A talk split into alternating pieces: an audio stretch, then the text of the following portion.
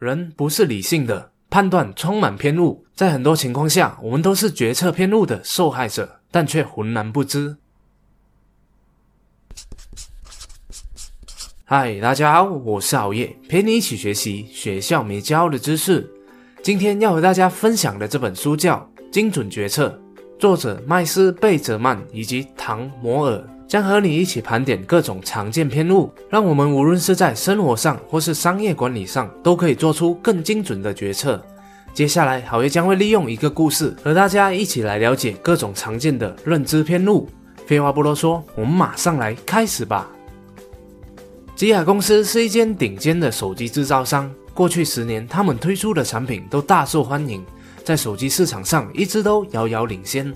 但就在近期，公司因为推出了一次又一次的烂产品后，业绩节节败退，股价跌到了谷底去。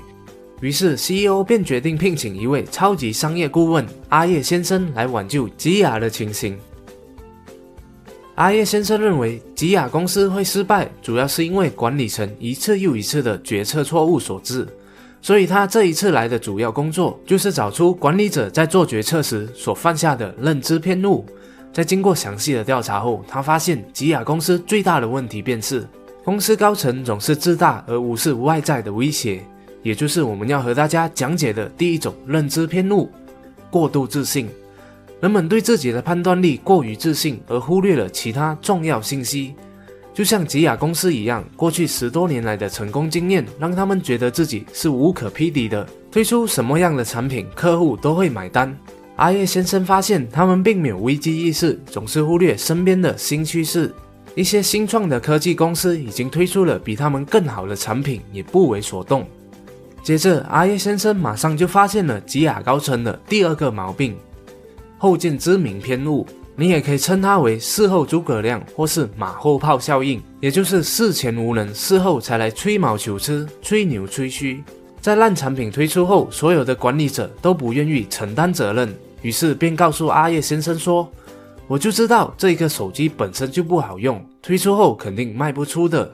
既然你都知道，但为什么事前不阻止这样的事情发生呢？”在生活上，你肯定也经常听见有人说：“我就知道他们一定会分手的，本来就不登对。”我就知道这一只股票一定会涨的，等等的马后炮。人有时候就是很喜欢自爽，在事情发生后才来合理化结果。接下来，阿叶先生继续去探索是什么原因导致了这一个烂产品的诞生。他发现了原来研发产品的团队犯下了锚定偏误。也就是当人们在做决定的时候，太过于依赖单方面的资讯。举个例子来说，他们做了市场调查，发现消费者想要荧幕更大的产品，于是他们就推出了一款荧幕特大的手机。但他们不知道，原来消费者想要在平板电脑上拥有更大的荧幕，而不是在手机上。研发团队在设计产品时，过于依赖单方面的资讯，而忽略了整体面和其他方面的考虑因素。结果产品推出后，消费者认为这个大荧幕的手机实在太笨重，不方便携带，而导致业绩一落千丈。在生活上，我们也不难看见锚定偏误。一个朋友告诉你，在吃了某某保健品后，皮肤变得越来越好，青春痘再也没复发了，所以就一味断定这一个保健品就是皮肤的神丹灵药。但他却没有考虑到，可能是最近天气转凉了，没那么闷热。前阵子改善了饮食习惯的后续效果，或是最近考试通过了，没那么压力等等的因素。回到来吉雅公司的问题，阿叶先生陆续发现一些管理者错得更加的糟糕。研究团队发现了串流音乐的热潮，于是和高层讨论后，便决定推出串流音乐的应用程式在他们的手机中。可是他们又忽略了这一个领域的成长空间已经开始放缓。市场竞争也已经非常的饱和。虽然如此，但高层还是决定投入大量的资金在这一个项目上。这时，他们又犯了另一种决策错误——确认偏误。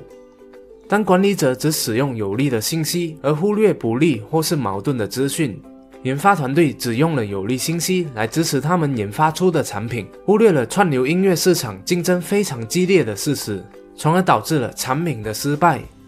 接着，阿叶先生再发现了一个决策偏误——可得性偏误那就是人们透过事件在记忆中的可得程度来评估事件的频率、几率或是可能的原因。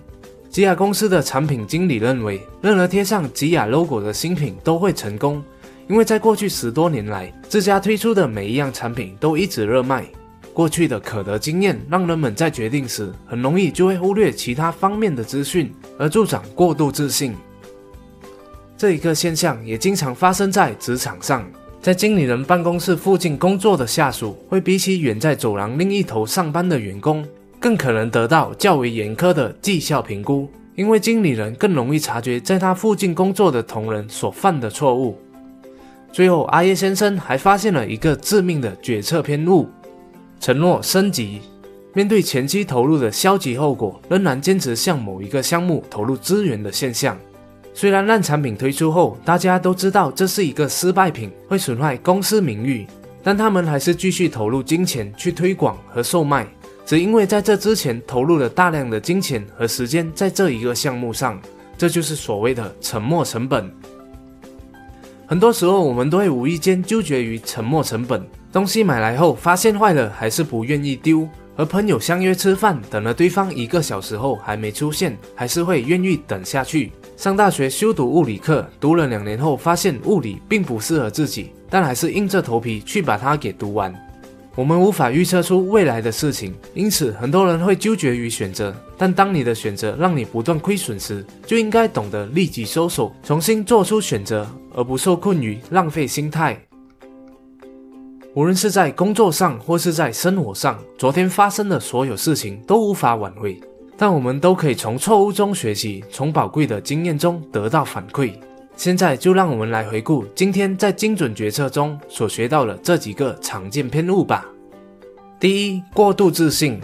当过去的成功经验越多，我们就更容易在决策时忽略其他重要信息。第二，事后诸葛亮。我们更喜欢在事情发生后才来合理化结果，但对事情毫无贡献。第三，锚定偏误。太过于依赖单方面的资讯，而忽略了整体面和其他方面的考虑因素。第四，确认偏误，只使用了有利决定的信息，而忽略不利或是矛盾的资讯。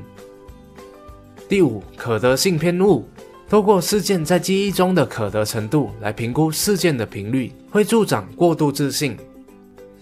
第六，承诺升级。面对前期投入的消极后果，我们都会无意间纠结于沉没成本。